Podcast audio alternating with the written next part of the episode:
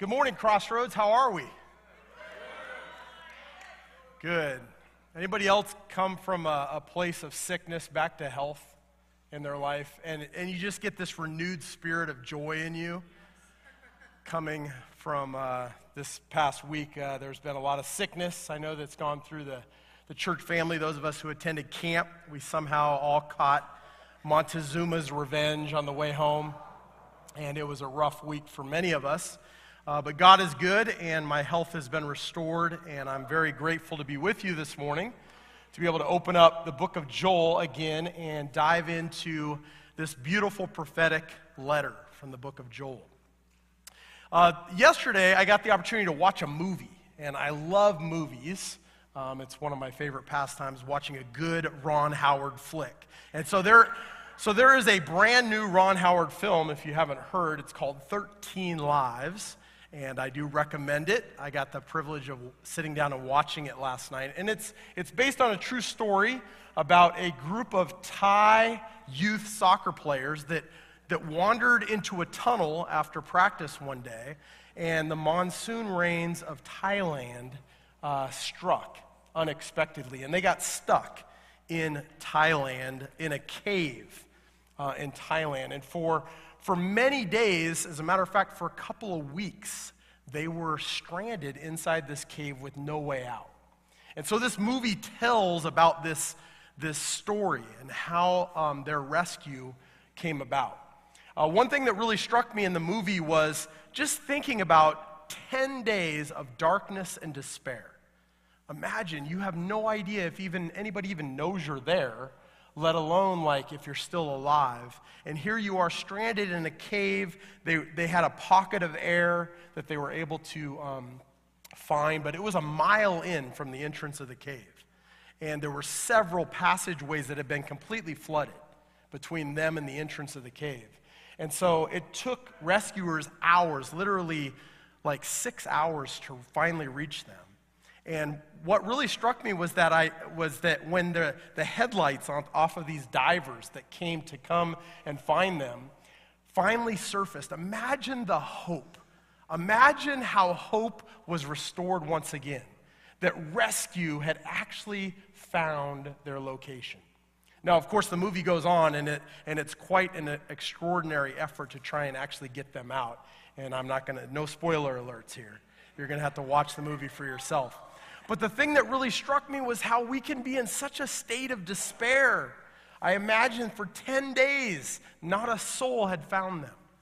And they were stranded inside this cave and, and just limited battery life, and they kind of had to preserve that. And so, you ever been in a, a cave, how dark it can be when the lights go out? And they had to persevere over that course of 10 days of just despairing with no sign of rescue. And when those lights appeared from under the surface of the water, and those divers emerged and said, You're all alive. We've found you. And uh, man, the hope that must have sprang back into their souls. Hope was restored. As a matter of fact, one of the kids goes, So are we going home now? And the divers are like, It's not that easy, right? And the rest of the movie tells about how exactly they went about to try and rescue these young, young men. So we, we, we're in the book of Joel, and Joel is really about the day of the Lord. I, I've entitled the whole series, The Day of Hope. Israel was in a mess during the time period of Joel, and he's writing, and, and in chapter one, he's already described this idea of these locusts that had come and plagued the land. There was judgment that fell from God on the people because of their sin. And, and the locusts had devastated the crops, devastated the land. It was a plague so intense that there was nothing left for the people except for despair. And so there was a desire for renewed hope. And the prophet continued his letter, and he continues to develop this theme of the day of the Lord and the hope that it can bring into their lives. So, I want to talk a little bit about the day of the Lord this morning as we begin our, our look at Joel. And so there are seven characteristics to the day of the Lord. But I'm going to start in 2 Peter chapter 3, verse 8 and 9. Because Peter spent three and a half years with Jesus. He had a lot of time to ask him a lot of questions about the day of the Lord. And he writes to us in the New Testament, in the church, And he writes about the day of the Lord. And starting at uh, chapter 3, verse 8 and 9, he says this Dear friends, don't let this one thing escape you. With the Lord, one day is like a thousand years, and a thousand years is like one day. The Lord does not delay his promise, as some understand delay, but is patient with you, not wanting any to perish, but all to come to repentance. And then he talks about in verse 10, and we're going to read that in a little bit, about this day of the Lord, this concept that they understood that was a promise that was made all the way back from the Old Testament. And he begins to, to further explain what's going to take place during the day of the Lord. But let's go through the day of the Lord. There are seven things about this day. And remember, this is not just a single day, this is a time period that, that is over thousands of years, over a large period of time, where God is at work in the end to accomplish his goals on this earth. And number one, it begins with judgment against Jerusalem. The first marker of the day of the Lord is judgment coming against the, uh, God's own people. Judgment begins in the house of the Lord, it begins at home. And there are certainly judgment that is going to fall against Jerusalem. Listen to Zechariah chapter 14, verse 1 and 2. A day of the Lord is coming when your plunder will be divided in your presence. Verse 2 I will gather all the nations against Jerusalem for battle. The day of the Lord begins with this concept that there's going to be a gathering against Jerusalem. And it goes on to talk about the devastation that's going to occur among God's people, the Jews. And then in, Zech, um, in uh, the second attribute of the day of the Lord is this that tribulation will happen throughout the whole earth. It will not only be limited to what's taking place in Jerusalem, but there will be travail throughout the whole earth. Jesus, speaking of this time in Matthew 24, verse 21, says this For at that time there will be great tribulation, the kind that hasn't taken place from the beginning of the world until now and never will again. Zephaniah picks up on this and says, The great day of the Lord is near, near and rapidly approaching. Listen, the day of the Lord, then the warrior cry, warrior's cry is bitter. That day is a day of wrath, a day of trouble and distress, a day of destruction and desolation, a day of darkness and gloom, a day of clouds and blackness, a day of trumpet blast and battle cry against the fortified cities and against the high corner towers I will bring distress on mankind, and they will walk like the blind because they have sinned against the Lord. Their blood will be poured out like dust, and their flesh like dung. So it's a, it's a time of devastation on this planet like has never been seen before. God's judgment is going to fall when the day of the Lord comes. That doesn't sound very hopeful, does it? And yet it is hopeful when we think about the fact that we all de- desire justice, do we not? We all desire that sin and that wrongdoing be punished somehow. That people don't get to get away with their sin inevitably, forever. That there's no consequence for those that do injustice against other people. So we all clamor, we all have a desire, an intrinsic part of us that wants to see justice happen. And God, being a God of great justice, says, Yes, I'm going to set things right. There will be punishment for sin. And this frames the day of the Lord. The beginning, uh, the, num- the third part of the day of the Lord is, and this is the cool part, this is the mercy, this is the grace of God, protection for God's elect. Daniel chapter 12, verse 1, Daniel is writing and he's prophesying. He's saying, At that time, Michael, the great prince, who stands watch over your people, Daniel's people being Jews, will rise up. There will be a time of distress such as never has occurred since nations came into being until that time. But at that time, all your people who are found written in the book will escape. Will escape. They won't have to go through that time of tribulation There will be an escape for them, there will be a rescue out of that environment. Revelation chapter 3, writing to the church at Philadelphia, writing to the church which we understand today being the church, these words are written because you have kept my command to endure. Revelation 3:10. I will also keep you from the hour of testing that is going to come over the whole world to test those who live on the earth. So, again, the church, being God's elect, being those whose names are written in the book of Lam- the Lamb's book of life, are preserved or are kept from this time of great tribulation and wrath, the day of the Lord. Number four, the day of the Lord will include victory over all of God's enemies. And, and in conjunction with that, I include number five, and that will happen at Jesus' return, where he will reign on the earth. Listen to what Second Thessalonians chapter 2 says about this time. Now, concerning the coming of our Lord Jesus Christ, that's something that we look forward to, right? The coming of Jesus. And are being gathered to him, we ask you, brothers, not to be easily upset in mind or troubled, either by a spirit or by a message or by a letter as if it was from us, alleging that the day of the Lord has already come. Don't let anyone deceive you in any way, for that day will not come unless the apostasy comes first and the man of lawlessness is revealed, the son of destruction. He opposes and exalts himself above every so called God or object of worship, so that he sits in God's sanctuary, publicizing that he himself is God. This is a man who is an impostor, someone who's claiming to be the Messiah, but he's the false Messiah. As a matter of fact, he declares himself to be God in the sanctuary or in the temple of God. And this is a sign of things that the day of the Lord is happening.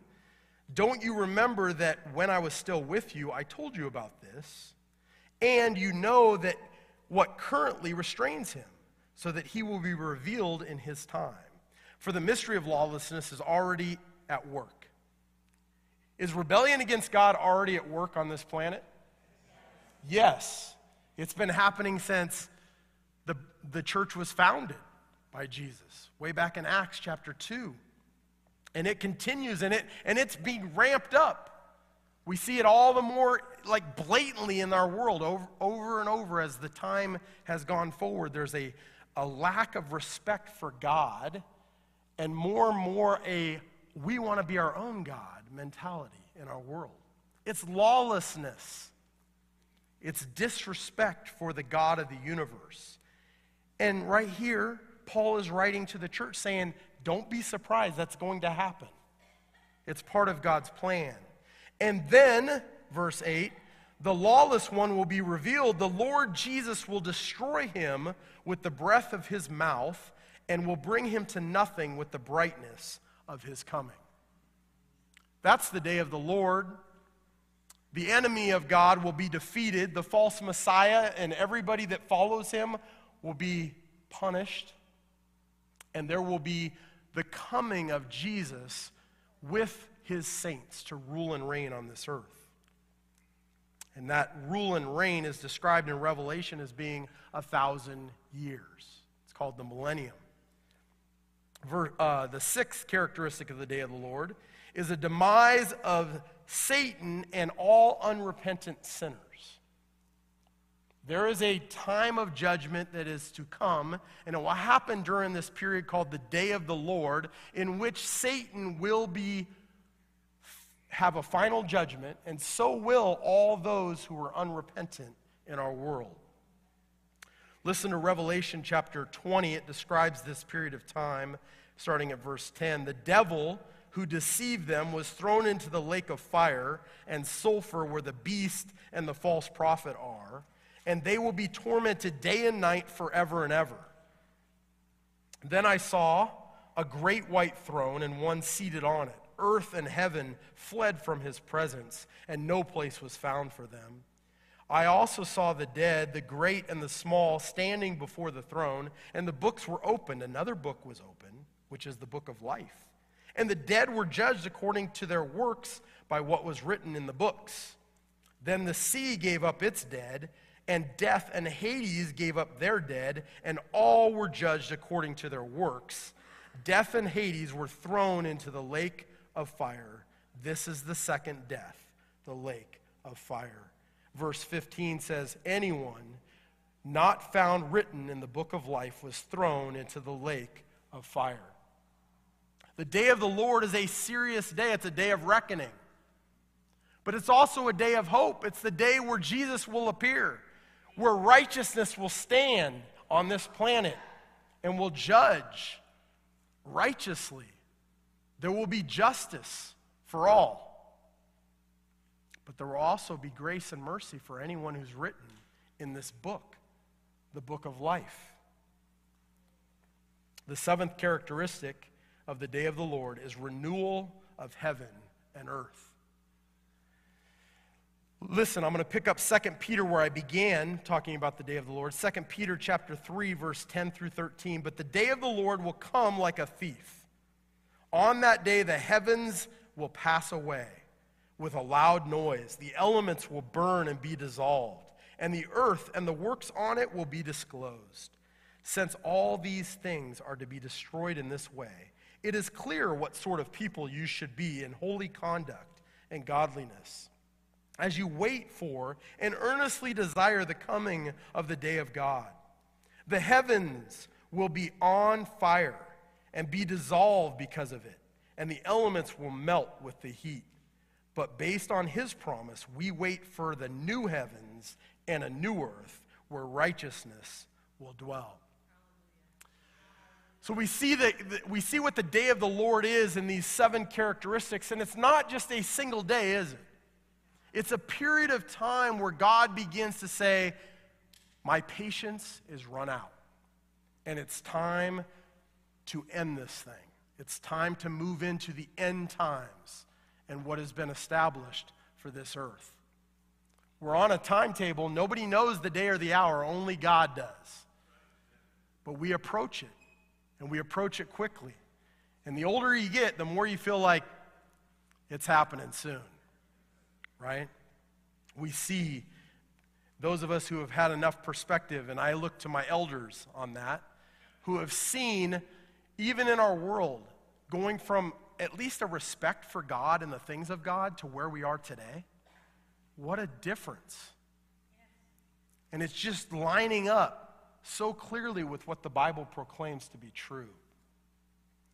So, the day of the Lord. Now, Joel had pictured in chapter 1 this event which had already transpired among the people of Israel of his day. And again, we don't know when exactly that happened, whether it was early in the, Israel's history or if it was right before they were being punished and put into exile, or even if it was in, later into Nehemiah's day and the rebuilding of the temple.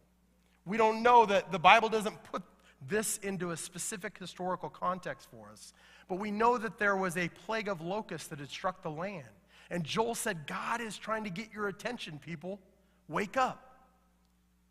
And then we, we start to read chapter 2. Join me there. Blow the horn in Zion, sound the alarm on my holy mountain. Let all the residents of the land tremble, for the day of the Lord is coming. In fact, it is near a day of darkness and gloom, a day of clouds and dense overcast, like the dawn spreading over the mountains. A great and strong people appears, such as never existed in ages past and never will again in all the generations to come. A fire destroys in front of them, and behind them a flame devours. The land in front of them is like the Garden of Eden, but behind them it is like a desert wasteland there is no escape from them. Their appearance is like that of horses, and they gallop like war horses. They bound on the tops of the mountains. Their sound is like the sound of chariots, like the sound of fiery flames consuming stubble, like a mighty army deployed for war. Nations writhe in horror before them. All faces turn pale. They attack as warriors attack. They scale walls as men of war do. Each goes on his own path, and they do not change their course. They do not push each other. Each man proceeds on his own path. They dodge the arrows, never stopping. They storm the city. They run on the wall. They climb into the houses. They enter through the windows like thieves. The earth quakes before them. The sky shakes. The sun and moon grow dark, and the stars cease their shining. The Lord raises his voice in the presence of his army. His camp is very large. Those who carry out his command are powerful. Indeed, the day of the Lord is terrible and dreadful. Who can endure it? Joel is proclaiming that there's an event still to come among God's people, among Jerusalem. And it's an invasion from a foreign enemy. It's an invasion of, of these, this army that is so massive, it's like a bunch of locusts. But they're not actual locusts now. These are actual soldiers who are like so numerous that they're like locusts in the way that they destroy and devour everything in their path. And Joel is warning that the day of the Lord is coming, a day of what? Judgment against Jerusalem. Do you remember that? That's where it all begins. We don't know for sure whether or not this was a time in Assyrians. If it was early in Israel's history, the Assyrian army under a guy named, a general named Sennacherib, right? He came, and his exploits of how he destroyed are famous. They're actually, they're um, preserved for us outside the Bible in history. But we don't know if it was during the Assyrian time or maybe it was the Babylonian Empire that came and ransacked Jerusalem right during the exile during Jeremiah's time. Or we don't know if it's maybe referring about Rome and what they eventually did to Jerusalem in 70 AD. Because we don't know the historical timeline of this. But we know that Joel is saying there's judgment coming, and it's coming in the form of a foreign enemy to judge the sins of God's people. Now, I want to, I, I, think about Habakkuk, and, and maybe you guys have read the book of Habakkuk. And Habakkuk's a prophet who lived a little bit uh, later, right before the exile. And, and what, he, what he wrote is this He said, God, how long? How long are people, your people, going to get away with violence and with idolatry and with wickedness? Why aren't you acting? Why aren't you stepping in? Why aren't you judging? And he makes this accusation God, you don't seem to be in control. And God answers and said, Even now, I'm forming an army. And it's the army of Babylon. They're going to come against my people. And they're going to cause havoc and they're going to judge the people for their sin. And Habakkuk, he issues a second complaint. He says, How could you use them to judge us? We're wicked. Yeah, we've done some really bad stuff, but they're even worse. So I'm going to lodge that complaint against you to see what you have to say. And then God goes, Really? You're going to question how I work in this world. And in, in Habakkuk, I want to read this for you. Habakkuk, the end of the book, Habakkuk is finally um, uh, challenged in his, his arguments against God. And uh, if I can find it here. Here it is Habakkuk chapter 3, starting at verse 12. This is what the prophet finally realizes. You, speaking of God, march across the earth with indignation. You trample down the nations in wrath. You come out to save your people, to save your anointed. You crush the leader of the house of the wicked and strip him from foot to neck. You pierce his head with his own spears his warriors storm out to scatter us, gloating as if ready to secretly devour the weak. You tread the sea with your horses, stirring up the great waters. I heard and I trembled within. My lips quivered at the sound. Rottenness entered my bones. I trembled where I stood. Now I must wait quietly for the day of distress to come against the people invading us. Though the fig tree does not bud, and there is no fruit on the vines, Though the olive crop fails and the fields produce no food, though there are no sheep in the pen and no cattle in the stalls, yet I will triumph in Yahweh. I will rejoice in the God of my salvation. Yahweh, my God, is my strength. He makes my feet like those of a deer and enables me to walk on the mountain heights. That's what the prophet realizes. That, that things can look really bleak, but God is at work, and God is a God not only of, of punishment for those who are doing wrong, but He's also a God who will come and deliver and save His people. I love what um, hope is restored through. And I want to I want to go to my point number one. Hope is restored through number one, God's righteous wrath. You know, God is a God who will restore hope in our world. But it begins with God's righteous wrath. And that's kind of a weird thing, right, to think about. That wrath restores hope. Doesn't sound quite right sometimes when we think about it. But, but when we really look at what God is saying, He's saying that my righteous wrath is what's needed in certain situations. And so he talks about it in the context of what's taking place on earth, but there's a spiritual reality of this righteous wrath too. And Isaiah talks about this. Listen to what Isaiah 53, verse 5 and 6 says. But he was pierced because of our transgressions, crushed because of our iniquities. Punishment for our peace was on him, and by his wounds we were healed. We all went astray like sheep. We all have turned to our own way. And the Lord has punished him, has literally poured out his righteous wrath on him for the iniquity or the sins of us all. You see, God couldn't just be like, oh, you guys have all screwed up. You've all sinned. You've all offended a holy God. I'll just look the other way and let you into heaven. That isn't how it works. The God who is a righteous judge must righteously deal with sin. And all of us have sinned. And so, for hope to be restored in our lives and in our situations, it had to begin with God pouring out his righteous wrath. But he chose instead of us to put his son in our place on a cross. And when Jesus came to the earth, he became the perfect substitutionary sacrifice for our sins. He alone could pay the price.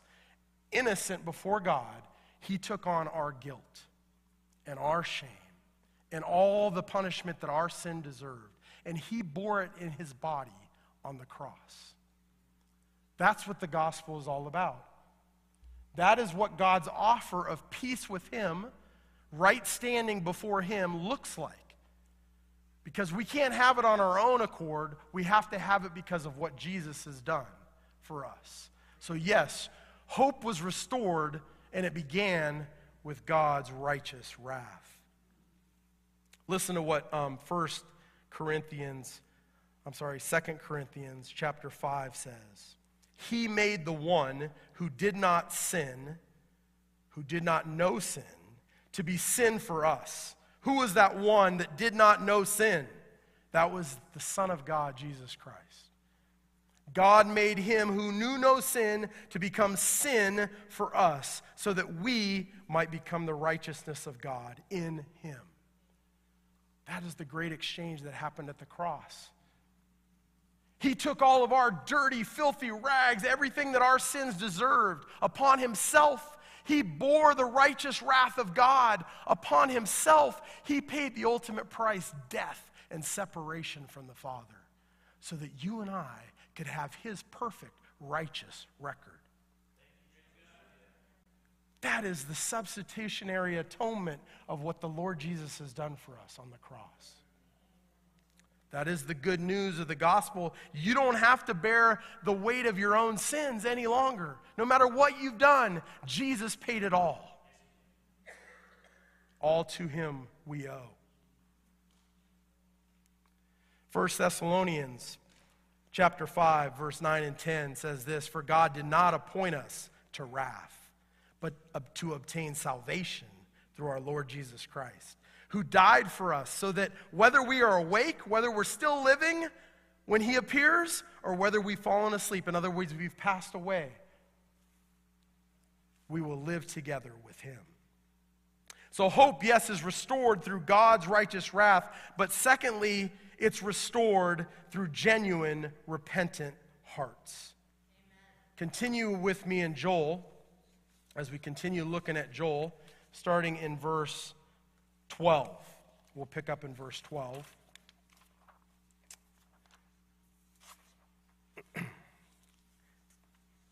Even now, this is the Lord's declaration turn to me with all your heart with fasting, weeping, and mourning. Tear your hearts, not just your clothes, and return to the Lord your God. And then he quotes from Exodus chapter 34, verse 6. You remember Exodus? The context of Exodus was they had just worshiped the golden calf. They had just turned away from the God of their deliverance to idolatry. But God spared them and gave them a second chance. And he quotes and he says, For he is gracious and compassionate, slow to anger, rich in faithful love, and he relents from sending disaster. The prophet is saying, This is on the horizon. Judgment for Jerusalem is coming. But maybe he'll relent. He'll give us a season where that won't take place immediately. But it's dependent upon our response to God. It's dependent upon our response to our sin and our guilt and our shame. Are we willing to say, God, I've been wrong? Tear your hearts, not just your clothes. He doesn't want just an outward repentance, He wants it to come from the heart. You can't fool God. God knows whether or not you are truly repentant. Whether you truly are saying, I've been going this way, but I'm going to stop and I'm going to turn and I'm going to go this way. He knows. You can't fool him. He wants your heart to be torn. Who knows? He may turn and relent and leave a blessing behind him so that you can offer grain and wine to the Lord, your God, that you can offer a blessing. Blow the horn in Zion. The shofar, the, the horn was blown when it was time for battle, and that was talked about at the very verse, verse 1 but it was also blown for a time of assembly and worship. And that is what's being referred to here in verse 15. Blow the horn in Zion, announce a sacred fast, proclaim an assembly. Gather the people, sanctify the congregation, assemble the aged, gather the children, even those nursing at the breast. Let the groom leave his bedroom and the bride her honeymoon chamber. This is the urgency of the matter of repentance before God. It's not something to delay in. You know, the, the, the, men of Israel were allowed, once they were married, to take a year off from being a part of the army. They were allowed to be with their wife for a year. Nobody could say, hey, you should be in battle. Nope, I get a year off. I just got married. But you don't get even a year off. You don't even get a day off from repenting your sins before God. You should leave your bridal chamber it's such an urgent matter that, honey, this can wait. I got to get right with God. Let the priests, the Lord ministers, verse 17, weep between the portico and the altar. Let them say, Have pity on your people, Lord, and do not make your inheritance a disgrace, an object of scorn among the nations. Why should it be said among the peoples, Where is their God? Where is their God? Hope is restored through God's righteous wrath. Hope is restored through genuine, repentant hearts.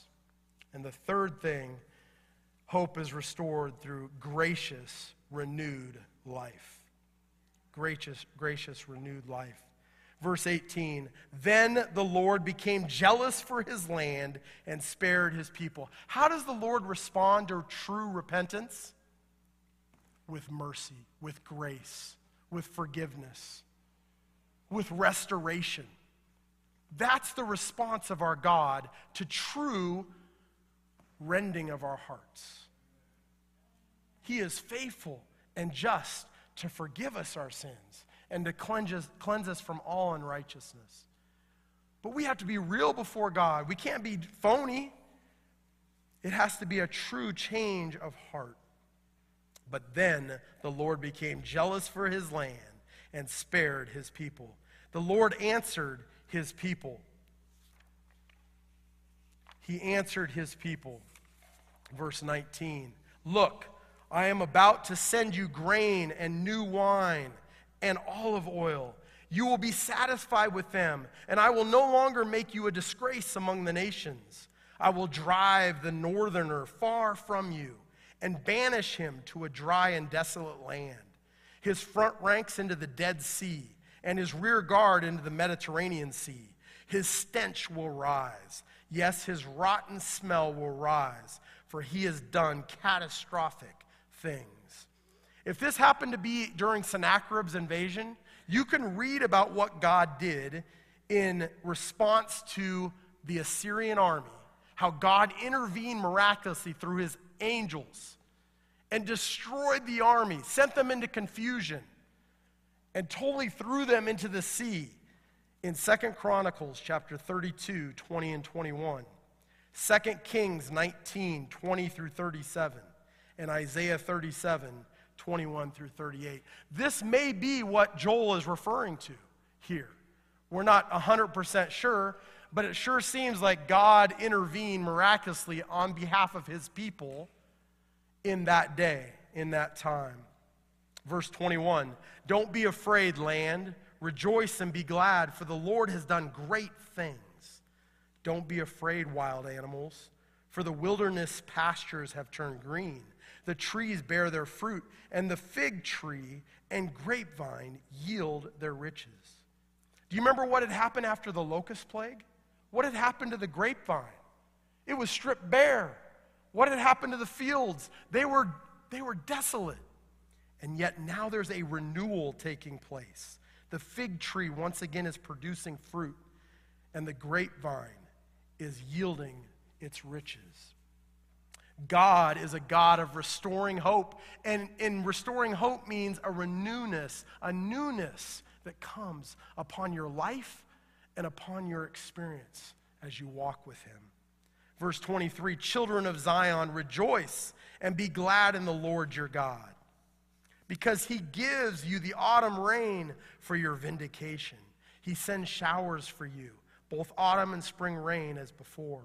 The threshing floors will be full of grain, and the vats will overflow with new wine and olive oil. This is a beautiful picture of God's restore, restore, I can't even say it, restorative process in our lives. You might be thinking to yourself, man, I've really blown it. I've dug myself a big hole. Nothing can ever get me out of it. You don't know my God. Because he can take what is broken, he can take ashes, and he can turn them around for good and beauty and bring newness of life into your experience again. That's our God. That's what he desires to do as we give him our heart. We don't have to remain in the brokenness of our past. We can move forward in newness and renewal of life. Listen to what he says in verse 25 I will repay you for the years that the swarming locust ate, the young locust, the destroying locust, and the devouring locust, my great army that I sent against you. This is a reversal of Joel chapter 1, verse 4. In Joel 1 4, it talks about just the opposite of that how the, the different parts of the locust had destroyed the land. Now God is saying, I'm going to undo that, and I'm going to bring restoration to the land and to your experience. Verse 26 You will have plenty to eat and be satisfied. You will praise the name of Yahweh your God, who has dealt wondrously with you. My people will never again be put to shame you will know that I am present in Israel, and that I am Yahweh your God, and there is no other. That was the future that God had promised them, the future that He had told them to trust Him in.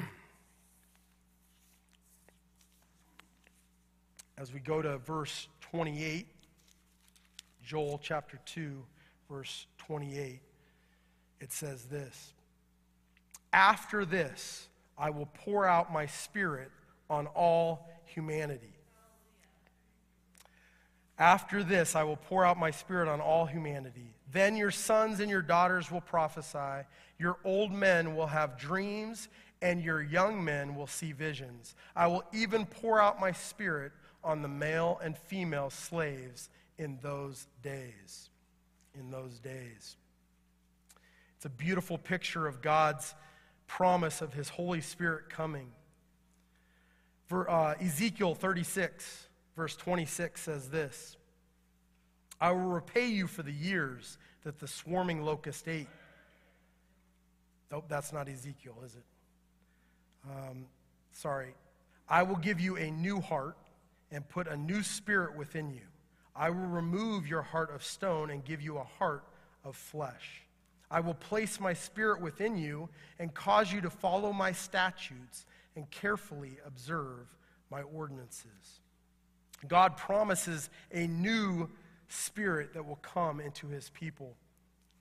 Verse 30 of Joel says this I will display wonders in the heavens and on earth blood, fire, and columns of smoke. The sun will be turned to darkness and the moon to blood before the great and awe inspiring day of the Lord comes.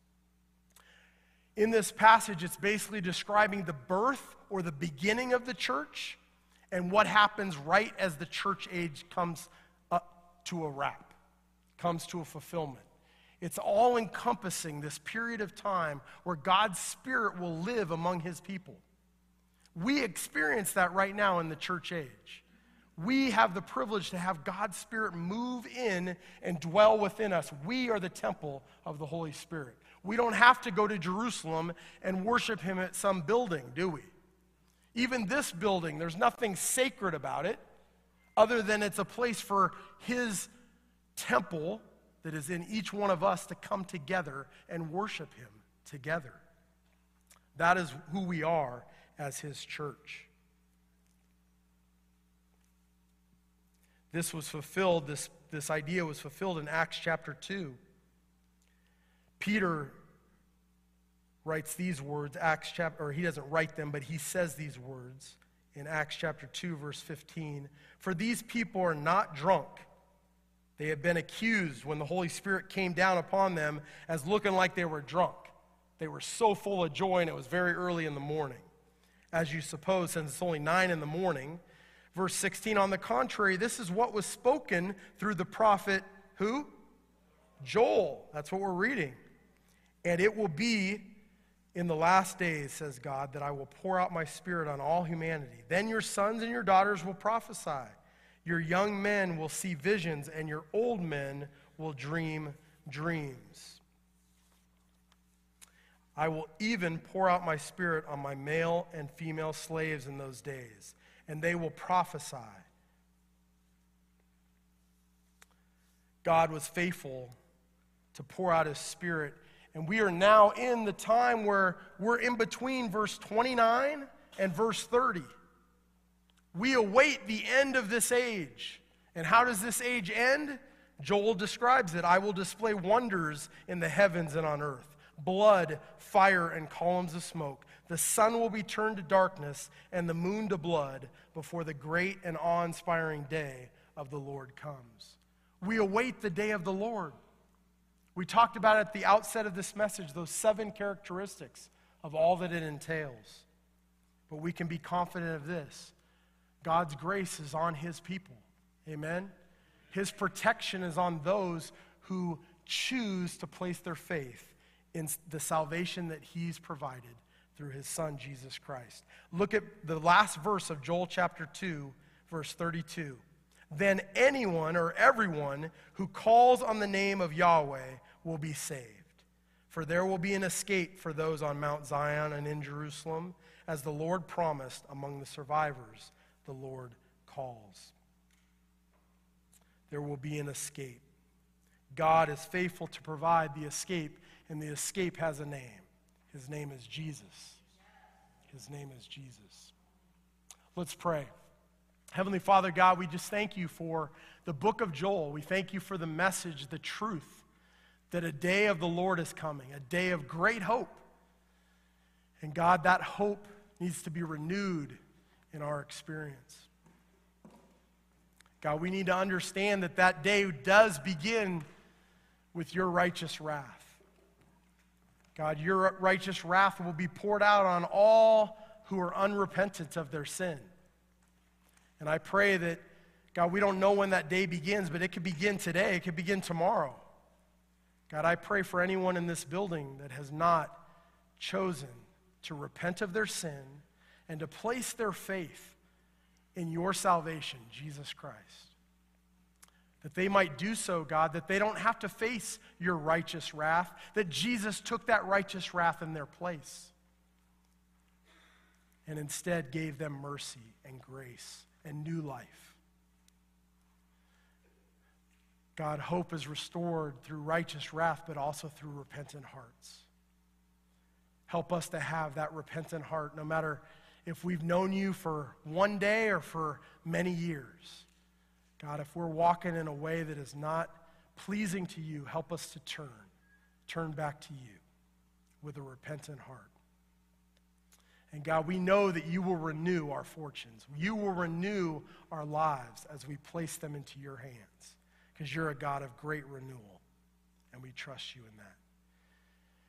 God, thank you for who you are and all that you've done.